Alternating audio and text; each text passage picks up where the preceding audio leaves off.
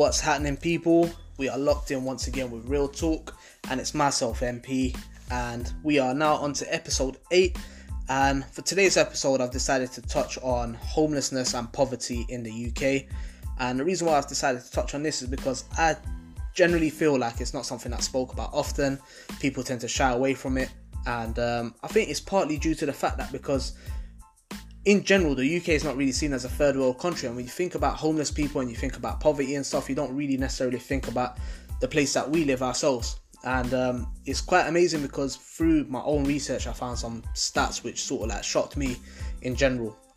Um, I put a little questionnaire out on my Instagram, I'm sure, for those of you who follow me on Instagram. Um, you might have seen it, and the question was How many people do you think are homeless in the UK?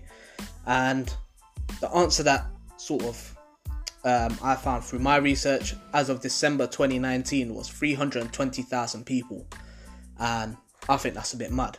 Like 320,000 people are without a roof over their head.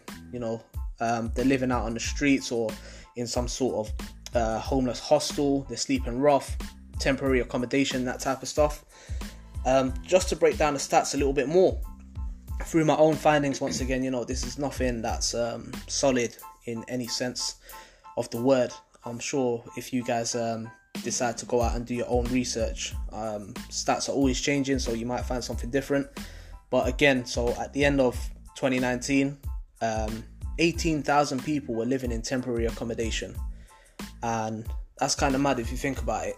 Like out of the 320,000, 18,000 of them are in temporary accommodation four and a half thousand are sleeping rough, and fifteen thousand who are living in a homeless hostel of the sorts. And um, I was actually speaking to um, someone who I'm gonna try and get onto the show, and um, they were actually informing me of these types of hostels and sort of like temporary accommodations, and it is nuts how these places work. Like we don't know much about it. You know, me personally, I speak for myself because obviously I've never been in that position and I think for many of the listeners, we've not been in a position to actually know how the system works. And from my understanding, it's just like crazy. I mean, we're talking in terms of if you can't make a certain payment towards the people who are providing this accommodation, you're not allowed to eat. And you will watch these people throw away perfectly good food, but they won't give it to you because they've not given you the money. And this is what, you know, the homeless people and the people who are sleeping rough have to deal with. So, what I've decided to do for this episode is um, actually hit the streets of Leicester and try and find a few homeless people to speak to and just get a bit of an insight as to what it's like living out on the streets and you know what their stories are. And, um, one of the questions that I asked again on my Instagram was if you could ask a homeless person anything, what would it be? And as you can imagine, I took those questions and I actually put it out to the homeless people. And um, yeah, I mean, the, honestly speaking, some of the um, responses I've got from the interviews that I've done were nuts. I mean, I, will be completely honest with you. Um, I only done two interviews and didn't get a chance to speak to as many people as I would have liked. But I think just speaking to the two people that I did go and have this conversation with, it's unbelievable how quickly your life can turn around and you could end up in that position.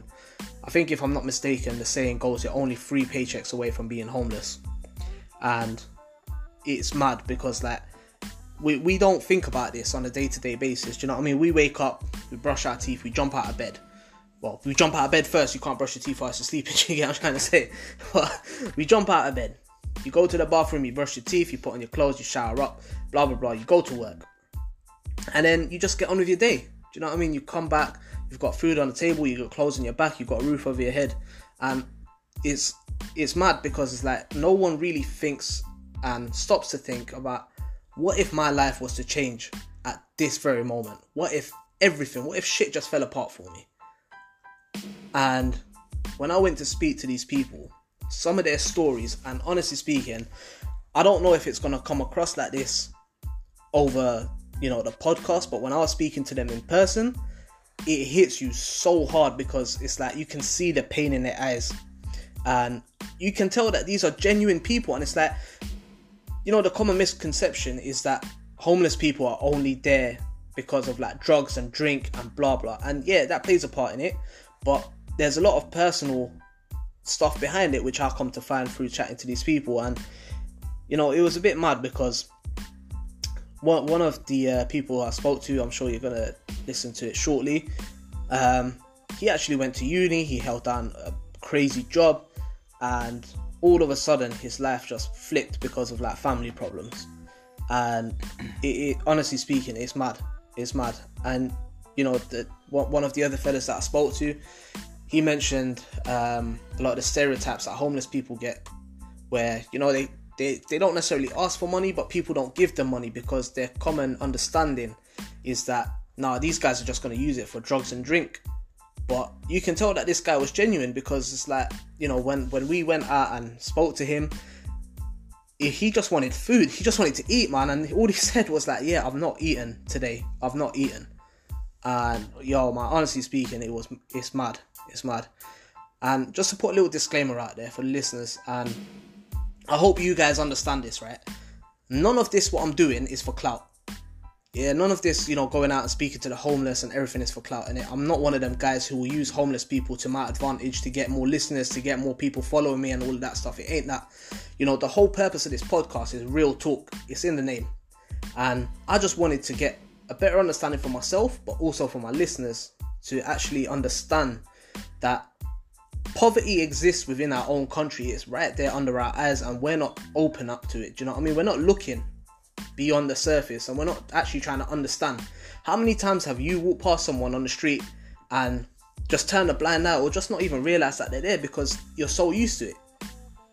And this is the t- kind of thing that I'm trying to get at. And honestly speaking, it's that I hope my listeners, I hope everyone tuning in right now understands that I'm not doing this for my own personal gain. It's more so just to get an understanding and sort of appreciate the finer things that we have. You know, the people that who actually have a roof over their head and um, you know have clothes on their back and food on their table, and how how quickly these things can change. It's mad.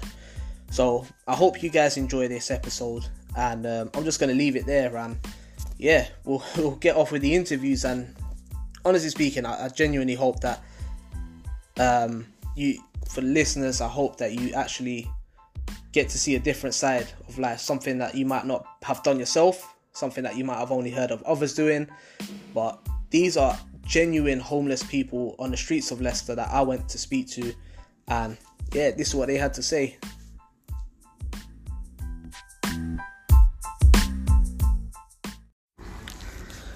What's happening, people? You're locked into Real Talk with myself, MP, and I've hit the streets of Leicester today and um, I'm just down on Granby Street and I've bumped into a brother who um, I've had a very quick conversation with, and he is actually homeless. Um, he's requested to stay anonymous, so I'm not going to be mentioning his name at all. But um, the reason why I've come out on the streets today is to actually ask some of the questions that you listeners have actually posed out to, you know, to the homeless people and to the people who are sleeping rough. So, my friend, the first question that we have here is: um, Does anyone know you're here, such as your friends and your family? No, yeah, yeah, but well, some of my family does, but they're in Africa. The Okay. family that know that I'm here, they're in Africa on the phone. They know I'm in Leicester. They're Right. homeless, see me. But apart from that, no. Uh, maybe the council Yeah. and the home, the outreach people, they know, they know I'm homeless, so they're working on it trying to help me. yeah. Apart from that, not many people really know about it. So do you have any family here in Leicester at all? No, No, no family. no, no family. Okay, so another another person must have asked is that um, what happened that you have ended up in this situation? circumstance, my brother, I could. Uh, I'm originally from Nottingham, so Okay. I moved here. But I would they, they I would they put me in a hotel for a few weeks and the contract must have finished and they're waiting for another place for me.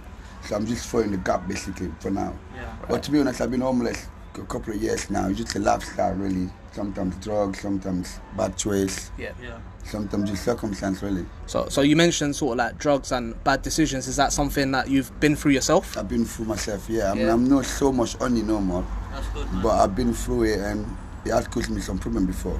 It has put me in the wrong direction. If I probably, if I didn't take that much drug before, I probably wouldn't be here today. Right. understand what I'm trying to say? But it's not the only reason really. There's no just blaming on that. It's just sometimes just life circumstances. You, know, you lose job, you lose girlfriend, you lose partners, and then you end up in the street. Did, did you ever work? Did you ever have Oh, a job? Yeah, yeah, I've a plenty job. I've been to uni. I've been married. I've got kids. Really? Yeah, I've had a good life, man. Okay, had a good laugh. Okay, right. So you went you went uni as well. Yeah, I've been uni. I've been uh, yeah, I've been college, uni. Oh, wicked, wicked. And if you don't mind me I've asking, married. I've raised children. right? Okay.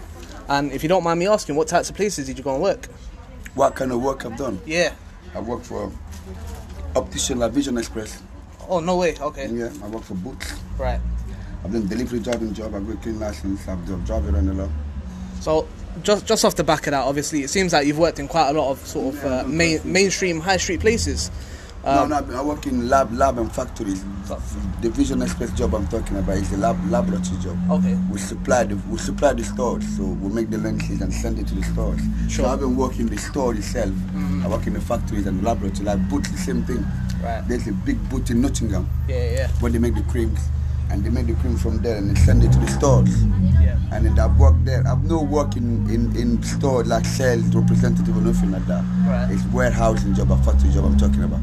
Sure. So, ju- just for my listeners, in case you couldn't hear that properly because of the background noise, um, this brother here has actually worked in like laboratories where they've you know developed and manufactured opticals and that type of work. Am I correct? and- And, and creams and you know all these medical supplies. Um, so, job, yeah. if you don't mind me asking, and this might be a little bit personal, you don't have to answer it if you don't want to. But at what point did things start to go downhill? Like, what happened that you? Family you know what I mean? really. Family breakdown. For like, we got, we was married for one for for, few, for like ten years. Right. Just for like my missus got depressed, started sniffing a bit of coke, taking a bit of drugs, and it started going down from here. You guys it started going, it started going downhill from there. Right. Okay. Just become emotionally unstable in it, and then just start making the wrong choice and all that kind of thing. Sure. So, if if I could ask you, what would you do differently if you had the chance? I don't know, you know, it's, it's, it's, it's a bit hard. I'm not crying about it too much. It's not like I, I, I would have changed a lot. I would have done things differently. I would have, I don't know, I would have been more calmer, more patient. Okay. Something like that, yeah. Right. I see. I see. um, so, just a little bit of advice that a few of my listeners have given to towards people who are in your circumstances. Sorry, I'm just going to stand up because my, my legs are getting a little bit numb here. um, so, one person said that there is light at the end of the tunnel. Keep fighting. How, how do you feel about that comment? Yeah, it's true. It's true. Yeah. I know, and I've been up and down. I can tell you it's true. Yeah. There's always light at the end of the tunnel. So never give up. Yeah, that's it, man. Just gotta keep your spirits high, innit? yeah. Um, And have faith. If you're religious, yeah. when Yeah. things get tough, get close to your religion, to your faith, innit? Yeah. Thank God, man. Yeah. Of course. Thanks God and pray to God. Don't forget that kind of things. It could, it could give you big relief. Yeah, definitely, man. Very spiritual, and obviously, uh, a lot of my listeners know that. m- Me myself, Yeah, obviously. Don't forget that things. When people Yeah. neglect it, it give you a big relief. When things get tough, turn to God, man. Yeah, that's it. Def- definitely. I think a lot of people do feel like that, and they find that relief in that position. Um, so, someone else has mentioned that um, you are not forgotten about, and people do still care about you. Do, do you feel like you know? Obviously, um, you mentioned that you've not got any family here as such, and your family is in Africa.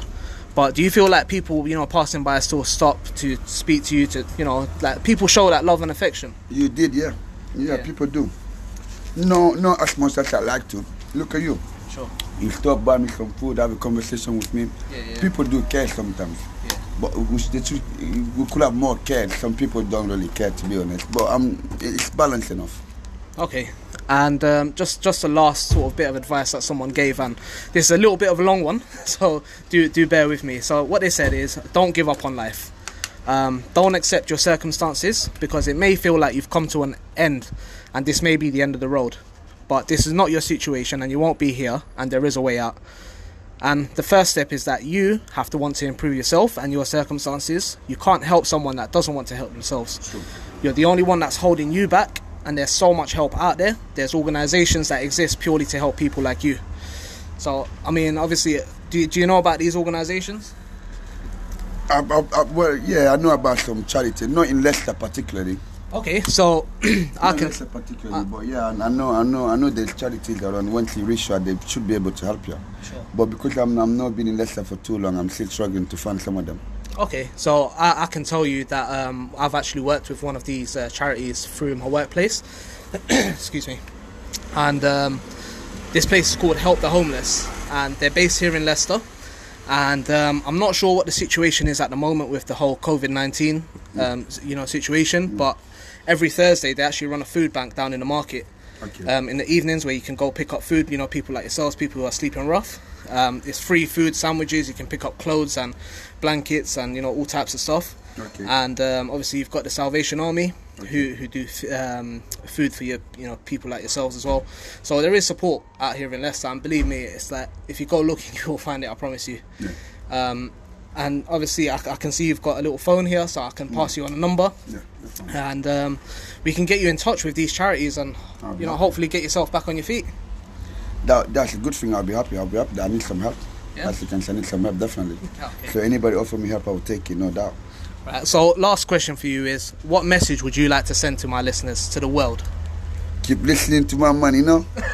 respect my listening, bro you know, keep joining in and it is what it is, man. Yeah. And be positive with it, man. thank you very is, much Life is good. Don't give up on it. thank you very much my brother thank you for your time it's very much appreciated yeah respect for that right so we're gonna wrap it up with this one and um, it's been interesting to say the least. Um, keep it locked. I'm, I'm hoping that I can find someone else out here to uh, speak to and get another insight from a different perspective. Um, yeah stay blessed as, as my brother said here stay blessed people. What's happening once again people? We have um, bumped into another person and um, once again they have asked to remain anonymous so no names mentioned and um, we're just going to be asking a few more questions you know similar to the last interview and um, just getting get another insight into into this life and what's you know how how we've ended up in this position so um, my friend how you doing Hi. Um, I would say um, I ended up in this position. Um, sorry if i could ask you just to speak up just a little bit yes, sorry. If uh, yes, I, I've ended up in this position. Well, I'm in this position. Um, at the moment, I'm on the streets of Leicester Street, homeless, and I have been for the last two years. Um, in between that, I've done short spells in prison, um, minor crimes. Um, if you don't mind me asking how did you know you end up in prison how did that come about Uh, that was for um, fighting with neighbours and drunken fighting. And, um, but that was a couple of years ago. About a year ago, I stopped drinking. right it's good to hear that's good to know Um, nowadays, I'm just um, occasionally smoke um, cannabis, and that's pretty much it. Don't drink at all. okay I haven't done for about a year now. That's good on. That, bro. that's really good, man. I'm, I'm really pleased to hear that. Takes a lot out of you to do Yeah, something like and, and um, uh, just over a year ago, I was drinking probably five or six bottles of red wine a day, Wow. and it was killing me. I could feel it. So yeah, I stopped that over a year ago. Yeah, cool. Okay. Um, so my listeners, the people who listen to this podcast, have um, actually posed a couple of questions. I asked a question. I, I asked a question to them, saying that if you could ask a homeless person anything, what would it be? So um, the first question I've got here for you is: um, people tend to stereotype the homeless quite often, in a sense that if I give them money, they will spend it on drugs and drink. And me personally, I, I feel that that's quite wrong at times. You know what I mean? Um, how true is that, and how does that, you know, affect you? Are you offended by that sort of statement? Well, there's a lot of people that um, let's put it this way: around town, see that um, they're not they're not even homeless. They're they're sitting around town pretending to be homeless uh, during the day, and then they go in the way. And and I know a lot of them have got accommodation and stuff, and it's and I, I feel it's just kind of that that has been ingrained in Leicester for a while because I've felt it, Yeah. you know, um, um, which has distorted people's thoughts and, and of homelessness and how homelessness pe- people look and behave. And, uh, uh, it's terrible. So do, do you feel like these And- people? And, a lot of people um, are taking drugs and class A drugs and drinking a lot, and the, you know the behaviour is terrible. And I say to a couple of other people that don't take drugs that I know that are homeless, it puts us all to shame. And, it's, and, and, the, and, and the, the irony is, those lot are not even homeless. Yeah. You know, So do you, do you feel like they're giving genuine homeless people like yourself a, that bad name, you know, and it's deterring others? Yeah, yeah, it's a, it's a real bad thing in Leicester. Yeah, yeah. There's a, there's about uh, I would say a handful of people that are genuinely street homeless in Leicester, and and there's See, one thing I know. A lot in town that uh, uh, pretend, uh, uh, uh, pretending to be homeless, should we say? So I can understand people's views of, of thinking maybe are they going to, you know, and this and that. Um, I, don't, I don't ask anyone for anything. You know, I see people. Do you know why? That's why we actually came over to you and offered because we seen you here. You were doing your own thing, and we just thought, you know, just Yeah. sleep, you you were genuinely sleeping.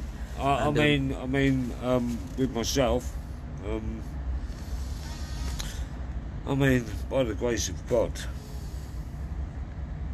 I mean, I've had horrendous drug habits. For 10 years now, I've been clean of all that. You know, and for the last year, like I say, alcohol as well. Um, but certain tragedies in, in life happen, you know, family tragedies and stuff. Uh, so if you don't mind me And- asking, And, and, he's had a had a knock on effect and such and such my mental health and everything else and my life's experiences and, and yeah, here I am on the streets of Leicester. if you don't mind me asking, do you have any friends, family in Leicester? I have some friends that I've feel strange really. I've only I've been in the county for about four or five years now. I've been all around the country. Um, in prison as well. I've spent probably about fifteen years of my life in prison. Oh wow, okay. Um, yeah, years at a time Right. for. Doesn't matter. Okay. Like you know, robberies and all kinds of stuff. So yeah, I've done that side as well. Okay.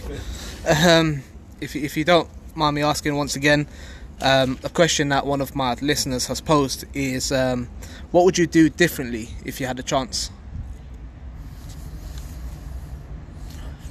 At the moment, I feel I'm on the right path. Um, because Phil, if we're talking about homelessness, yeah, me myself, I'm 50 years of age next year, and uh, I've done a lot in life. Travelled around the, the world a bit, not too much, but a bit. um, been married, divorced, you know, and I've worked most of my life as well. Um, been in prison a lot. What did you do for work? I'm a landscape gardener. Okay. Um, For the, for those who didn't quite hear that, I used to do landscape gardening. yeah, landscape gardening, sorry. Yeah. no, no, it's absolutely fine. That's fine. Yeah, uh, uh, most of my life, yeah. Okay. Um, so obviously it seems that you've had a past life. Um, you used to work. You mentioned that you've been married and divorced. Um, did you have any kids? Uh, my daughter was 24 now. Your daughter's 24. Are you still in touch with her? Yeah. Okay. That, that's very nice to hear. I'm, I'm pleased to hear that you- you're, you're still in touch with your daughter. Um, so I had a couple of messages from from my listeners, and what I asked them is that what advice would you give to someone who is uh, sleeping rough, such as yourself? And um, someone said that you're not forgotten about, and people do still care about you. And there is light at the end of the tunnel, so keep fighting. Um, I'm not sure if you're aware, there is quite a lot of um, charities and you know places that can help people as yourself out here in Leicester. Do you, do you know about any of them? Have you been in touch with any of them? Um, there's a couple that I've been in touch with that I've had a couple of bad experiences with. Um, a lot of the time I just feel that I'm out here on my own because people who manage these agencies shouldn't be behaving like that. Sure. You know, and I'm quite a resilient guy. Yeah. You know, thankfully. But if they're dealing with me like that, then I'm I'm more thinking of a, a selfless way of hold up. They must be dealing with people of a lesser resilience like this, but maybe even worse. Sure. So, you know, this is kind of my concern. You know, I, I can do this. There's a lot of people that, that like we were saying earlier about, uh, you know, the pretense of being homeless that can't actually do what I'm doing now. You know, and, and bless the them. Yeah, Yeah. yeah, It's um, you know, it's, there's quite a, a deep ingrained sinister thing going on. I don't quite know what it is, but it's it's deep rooted in Leicester with the homeless thing. It's it's not good. It's not good, guys. Yeah. Okay, no, I, I totally understand where you're coming from. Um, just just to paraphrase and what someone else has said in terms of a little bit of advice, um, they said that don't accept your circumstances. Um, it may feel like you've come to the end of the road and this is what your situation will be, but there is a way out. And the first step is you wanting to help yourself. And honestly speaking, from just a very short conversation that we have had, I feel like you you are you know walking down the right path. You said that you've stopped doing drugs, um, you've stopped drinking, and I honest to God hope that you manage to get yourself back on your feet, and you know get get yourself back out there and living life the way it should be lived, so to speak. Thank you very much. I, I feel that um, I'm putting in the right actions. A lot of things have been stopped because of recent times. Um, you know, the irregular times of COVID 19 and um, all the sanctions that we've all had. Um, and it's felt very strange being out here homeless um, during that time as well. Yeah, the streets must have gone very quiet. When I, when I say about being alone at times, that felt very, very, you know, it was like, yeah, very surreal, um, to say the least. Um, I appreciate everyone's um, regards, um, and concerns, and um, like I say, I'm, I'm quite a resilient guy, thankfully, through my experiences and practices. Um, I'll stay safe and I, and I do have hope for the future, and I've got my daughter there as well. Um, I'm not a lazy person. Um, and yeah, thanks, guys. Thank you very much for your time. Your time. I wish you all the very best. Take care, my friend. Thanks, guys. Thank you very much. That's great.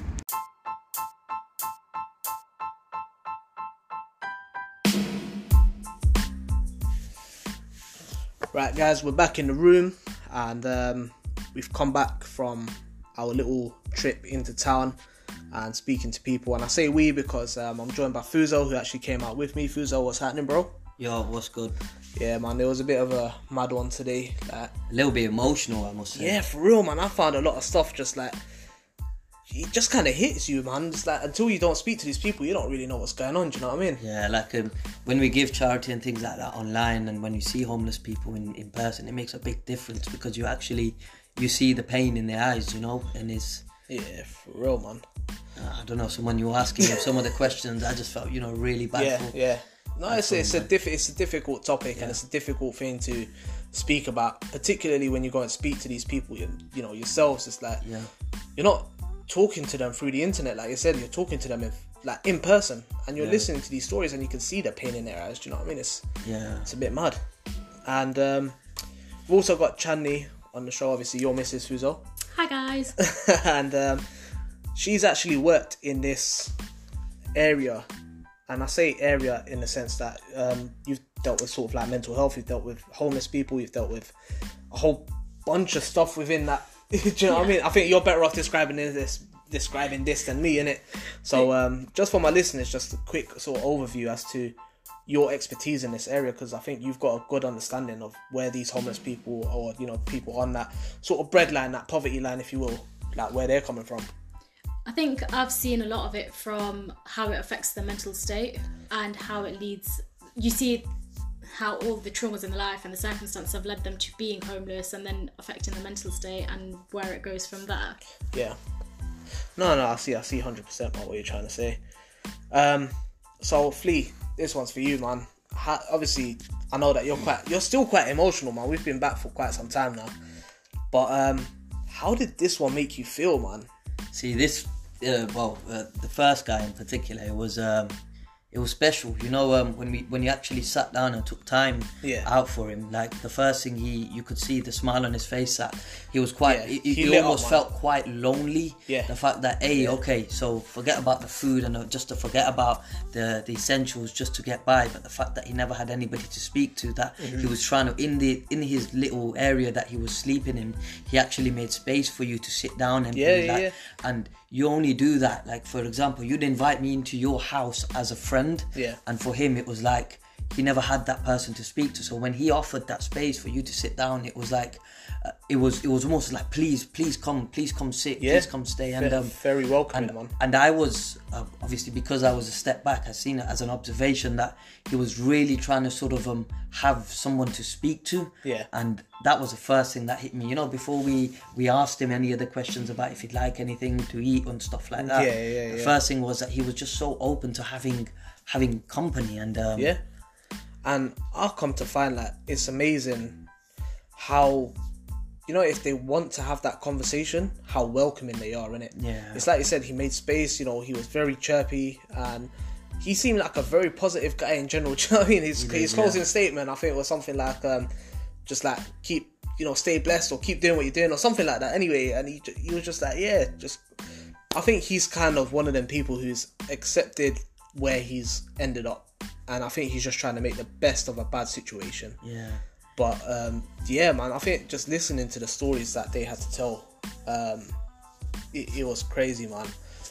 And you know, it, it's amazing though because, and I think Chandni, you you um, we spoke about this before, and you kind of mentioned is that a lot of these people who are in this position have, have come from a background of education and you know top tier jobs and whatnot and the first brother that we spoke to he actually went to uni he had a degree he had a wife and kids he was working in like pharmaceutical companies and developing like opticals uh, sorry opticals is that what he said? Vision Express. Yeah Vision He was Express. working he, he was working like you know he was Express. making medical creams and everything like that.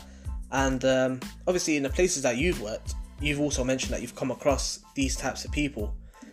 You know what what kind of um I guess what kind of stories have you heard? I think a lot of things that I've found is people naturally have a stereotype that they're going to have a background of drug abuse or alcohol abuse, and that's the reason they've got to that. A lot of the people that I've come across have had family issues or domestic violence and they've tried to mm. flee from it. And it's got them to a situation where they've lost their job, they've lost their home because of losing their job. And I think one of one of the things is like a, we had a war veteran guy Yeah, who lost his limbs and because of that he could no longer work and from that he couldn't pay for anything and sometimes people don't necessarily even want to take yeah, sometimes people don't necessarily want to take the benefits or they aren't aware of the benefits that are there which mm. gets them further like deeper into this situation and then it starts affecting their mental health in that way yeah. and it they feel they get into this vicious circle and they can't get out of it It's that downward spiral almost. Yeah. Yeah. I think mental health does play a lot in this. It's like you said, like this cycle, this process where it's like one day you've got a job, you've got you know a house, you've got a wife, you've got kids, you've got you've got the works in it. Like you know what we see as Yeah. everyday life. You've got all of that, and then all of a sudden, bam. you lose your confidence, you lose your self esteem, which gets you into depression, and before you know it, Yeah. there's very little control that you do have. And when you when you do have that control, but sometimes by that time you've lost everything. Yeah, no, I, I definitely see it, man. And I think speaking to these people, Fleet, um, I think you could see that, man. Yeah. I mean, the the second fella that we spoke to, he obviously mentioned that, um, you know, I think this was off the record. Um, we didn't actually record him saying this, but he did mention that he's actually got a girlfriend who lives out in town and stuff, but he chooses not to stay with her as to not pose his problems onto her yeah and that that would kind of hit deep for me, man. I was kind of like, you know what? If I was with someone and if I was in that position, I would expect that person to, you know, that nah, bruv, you're staying with Staying me. I don't with care. me, Do you know what I mean? yeah. But it's like obviously he was in that position, man, and yeah, that was that one was a bit. Yeah, and the word he used, uh, if I quote, resilient. It was um, Yeah. He used that. His yeah. he, he used that quite frequent. It was almost like he didn't want to impose any of his problems on anybody that he was close to. Yeah. And um, he he touched on something that struck me. That he said that you know he's he's really proud. You know he's got beautiful daughter, Yeah. And um, when he was talking about his daughter, and you know, we were speaking about the light at the end of the tunnel, it just made me think, you know, he's really trying to look at things in a positive way. And even from the first first gent that we met, you know, he was it was like he's had ups and downs, but he's really trying to get himself back up. And just just the both of them, it's just there's they they're considerate about things where which we take for granted, you know. Yeah. And um, yeah, today was today was special, MP. I won't lie. You know, um, personally being there, it's just like I feel like I'm gonna take a lot back, man. Yeah, for real, man. I think they show they see life in a different perspective to what we see it as because they've been through hell and back. They've seen both sides of the coin, innit? Yeah. Like they've seen the life that we live today, and for them it's just been flipped on its head. Yeah. And you know they're doing everything, everything that it, you know we we don't really do. Do you know what I mean? See, the both of them when they spoke. So one thing that you mentioned, Johnny, was just about you know their lives come, sort of deteriorating one one step at a time in terms of things that happen from losing a job, etc. These both of them, they said that you know they had some sort of mild or major drug abuse at one point in their life, which they stopped, and it was almost like you see a lot of people. Um, I don't know, you'd be able to tell me better, but drug drug abuse is something that some of the mental health patients take on um, because they don't know how to cope with their problems and It's sort of um, strategy. yeah. Yeah. and ultimately this is how they sort of um end up on on on the streets as well, you know. I think sometimes it because of obviously they they start coping they start coping with the drugs, but then in turn it gets them onto the streets. But then being on the streets, they're exposed to more drugs. So if you're trying to better yourself and get yourself back up, being on the streets and not having that support, in turn you'll again go to the drugs, which makes it harder for you to get up.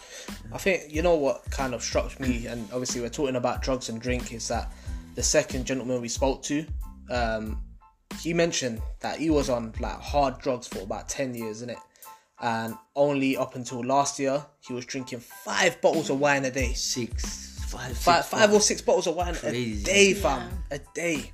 Do you know what I mean? This guy must have been off his rockers differently, and he goes that he's just stopped altogether, and he's trying to get back up onto his feet. And you know what? Fair play to fair play to him. I'm, I'm I was genuinely, Yeah. genuinely so pleased to hear that, man, Yeah. because it's like I think you know, I, and I mentioned to both of them that the general stereotype and I've said this before and I've said it and I'll repeat it again is that the general stereotype is that you give homeless people money they're going to spend it on drugs and drink and I think what kind of struck me more than anything is that these guys didn't want money they just wanted to eat, Eat. Yeah. they just wanted to eat bruv Yeah. and it's like the moment we said food they were like yeah yeah Please, yeah, bro, yeah, please Yeah. man please yeah. and I mean both of them both of them said that we've not eaten today Yeah. I have Yeah. not eaten today.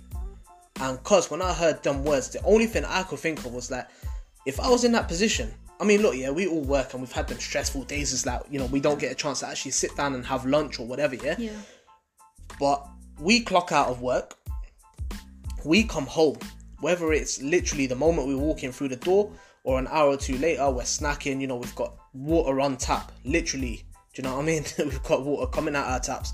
We can grab a glass of water when we want, we can go into our store cupboard, grab some food when we want, and we'll have a proper meal at the end of the day, you know, a hot dinner or whatever, yeah? For these guys, they don't have that option anymore.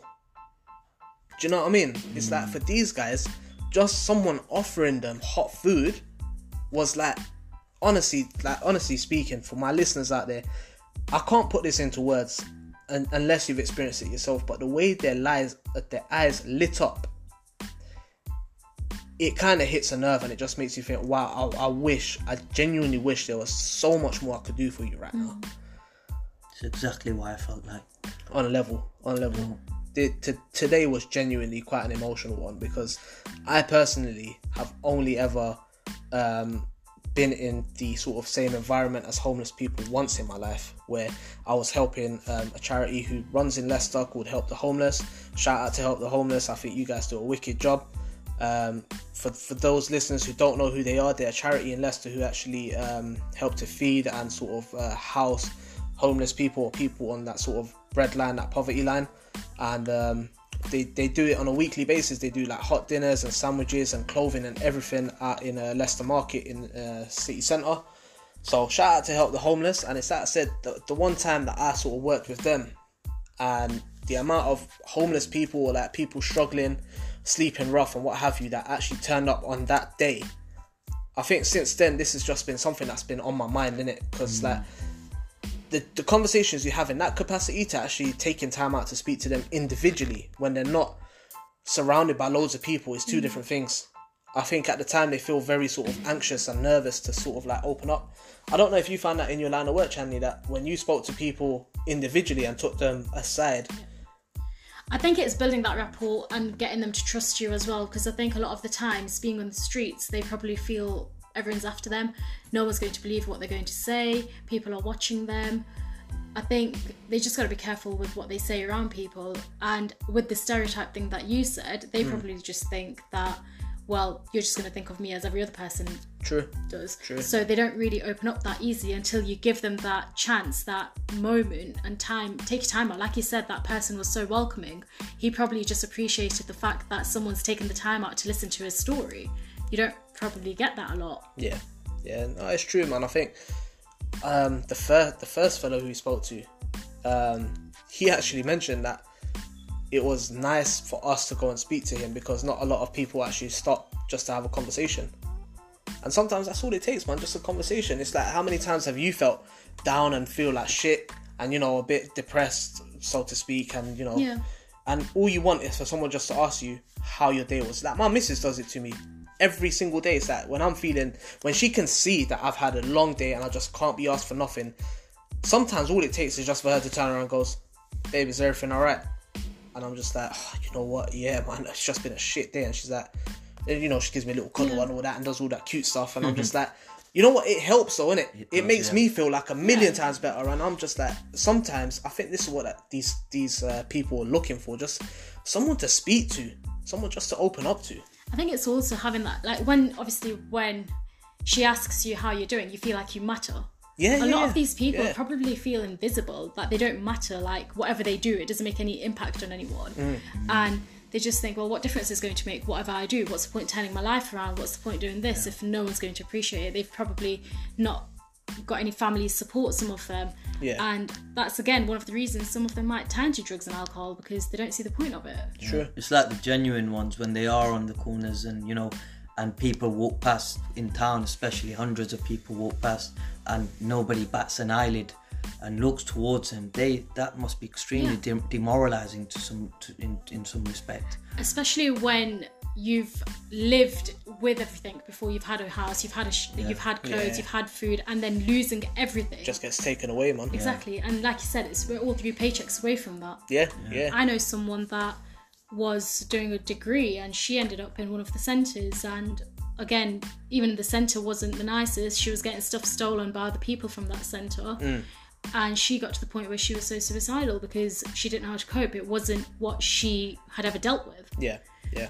And watching people eat in front of you, not being able to get any food, not being able to pay the centre the rent, Yeah. it's it all takes its toll and that's when I guess you just need to try and seek out that support but some people don't know how to get that support And I guess that's sort of like the poverty line that I was speaking of, where it's like you've got that sort of shelter there, you've got that accommodation, but it's like you need to pay these people when you've got no money to your name.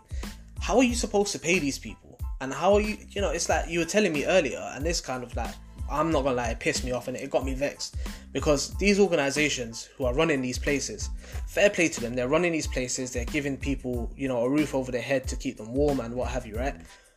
But at the same time, it's kind of like you're doing all of this, but then you're taking away the sort of what I feel is like the sort of bare necessities, isn't it? Yeah. Where it's like you need to eat and drink to survive more so than I would say you need a roof over your head. yeah Do you get what I'm trying to say? And it's like, Chandni, you were saying to me earlier that it's as little as what, 12 quid?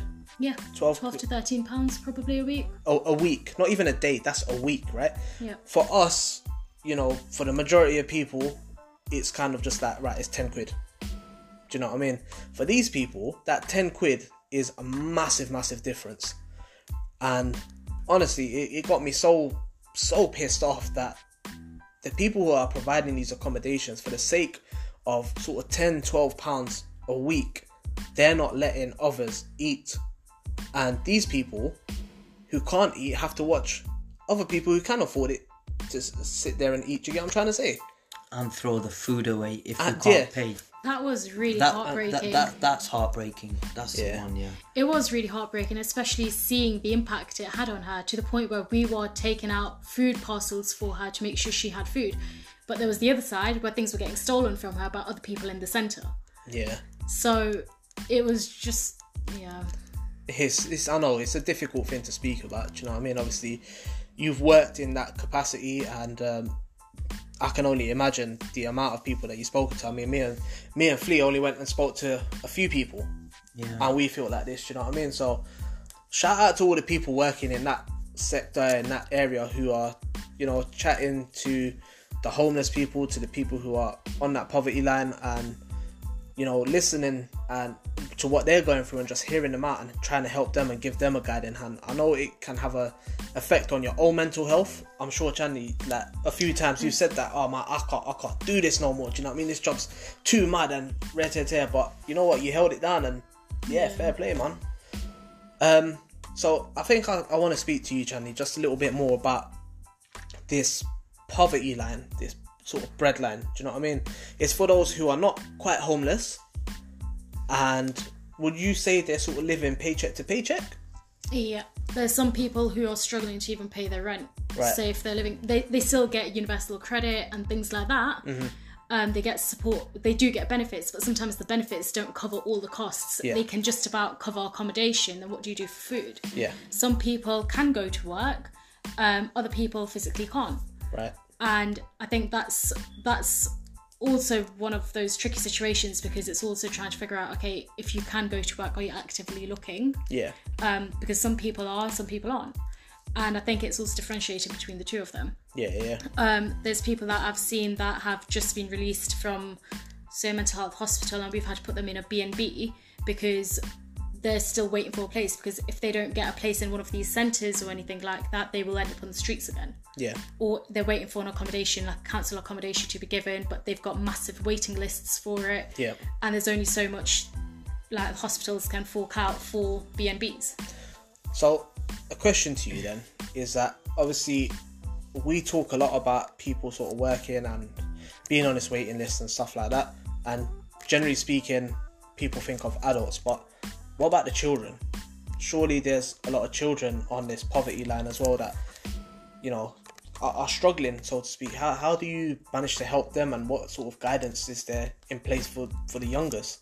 So, to be perfectly honest with you, I haven't worked with children itself, Right. but I've worked with families with children, or I've worked with 18 year olds plus, basically. Right. Okay. um, with families with children, you see them trying to feed their kids best and trying to obviously give their kids whatever they can. Yeah, yeah. But that's more of a struggle because, say, there's four of them in the house. How are you? You've got one bed flat maybe, and you haven't got a penny to your name, or you've got probably five hundred pound coming in a month. yeah. We used to, we would struggle with five hundred pound a month just paying bills. Yeah. No, Now, true. feeding kids and giving them what they need, that's where it gets harder, especially if they're at the age where they need to go to nursery Oh, or man. things like that. How are you supposed to give them that? Yeah. Trust me. and with with like 18 year old plus we've seen a lot of this is where the drugs part comes in we've seen a lot of them have like drug induced psychosis because of probably things that they've re- they've gone to drugs maybe because of peer pressure family dynamics whatever it may be Yeah. but they've gone to that they've had a drug induced psychosis and through that process they've lost everything Yep. Yep.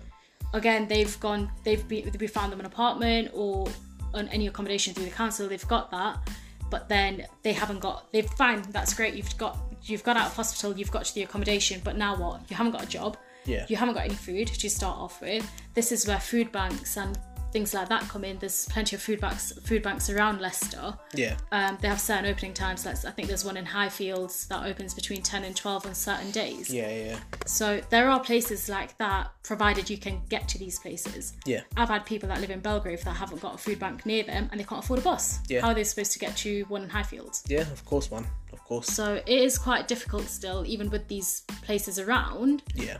because you might not be able to get to it. No, man. I totally agree. So, um, I think my last question to both of you and to myself partly as well is that you know, God forbid, but what if one day we was to end up in a situation as such? you know, we've there was a lot of advice given to the people that we spoke to from the listeners. But what would you do in this situation? What advice would you give yourself? Do you know what I mean? Do you wanna go first, Ben? Right, it's got real quiet in here. do you know what I mean? That's a hard one. I think It's a bit of a tough is question. It very is. it's It hard is. to put yourself in that situation unless you've experienced some sort of it, I guess. Yeah. Yeah. But I think there are organisations that can help you. Obviously, they're limited, Yeah. so I'll probably look into that, research into that.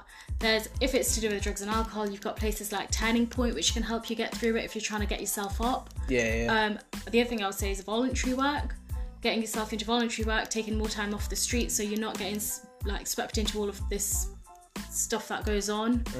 Um, and I don't know, I guess it gives you a boost as well, and it makes you feel like you're worthy and you can do something with your life. That you don't have to just stay in that situation. yeah.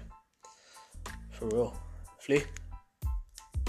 Yeah, I think I'm I'm along the same lines as Chandni there. To be honest, I think it's just about keeping my morale high. Um, you know, the situation for for some of these homeless people is that they're lonely.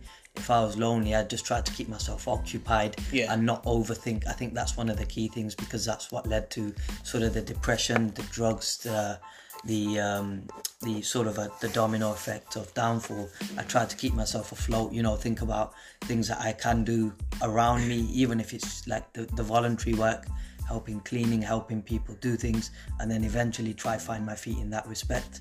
And with money, people would probably give me and stuff like that. If I was in that position, buy a suit.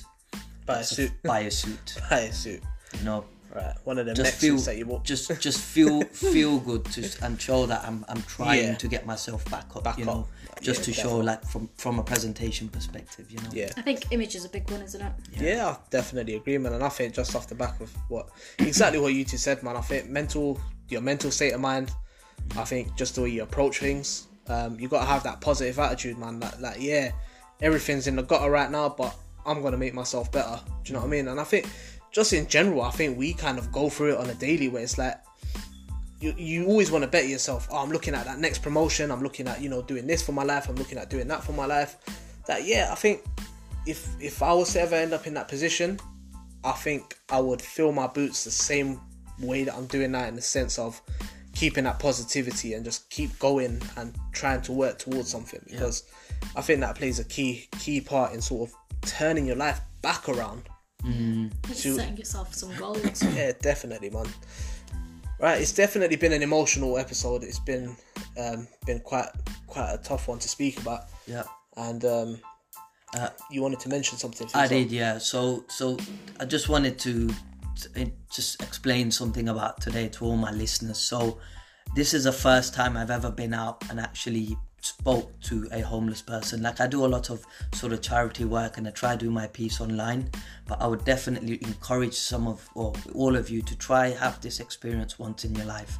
It will give you a different sort of um, look on the way things are in in in person and the way you feel about it once you've actually spoke to these people um, it would change. And maybe if all of us went through this particular change um, we'd see the, the people on the streets wouldn't feel that we don't bat an eyelid when we walk past them and we want to help them more. Um, this is just sort of a, a personal opinion. Um, I, pers- I really do think it's sort of um, been a bit of a game changer doing what we've did today MP. Yeah, definitely, man. Well, Fuzail, thank you for coming out with me. Obviously, um, it was a bit last minute, so do appreciate that. Sure. I, you know, for my li- for my listeners out there, I just kept him completely out of the loop with this one. He didn't have a clue. I just goes, Flea, I need your help with my next episode. You're coming with me. He just went, all right, cool, man. What we doing? I goes, just chill. I'll take you with me in it. and when I took him out, and he goes, bro, what we doing in town? And I goes, right, we're going to chat to homeless people. He, he was like, I'm sorry, what? but honestly, legit, thank you for that. And Chandni, you as well, man. I know you were quite hesitant to come on, and you know you had a whole bunch of reasons. "Oh, I don't like my voice and all of this. You know what I mean? but, but no, honestly, thank you. I mean, obviously, um, we we need to get you back on to speak about this in a broader sense because obviously time's quite limited right now. But very much appreciate your input. Obviously, you know your expertise is very much valued. Um, if anyone who is listening to this does want to help any homeless people out there, if you're in Leicester, there are loads of charities, as mentioned, help the homeless. You've got the Salvation Army, you've got the few that Chandni mentioned as well. There's food banks out there that you can, you know, take these people to. And um, for my wider listeners, obviously, you know, you've got the internet to do your research and find out what's local to you and how you can help within your own communities. Um, let me know what you guys thought of this episode. This one was a bit of a different one for me because I actually put myself in a position that I'm not often in. I put Fuzail in a position that he wasn't even prepared for. you know what I'm saying? So yeah, let me know what you thought. Hit me up on that Instagram. Once again, um, that's at mp.realtalk. Thank you very much for listening, everyone. And as usual, stay blessed.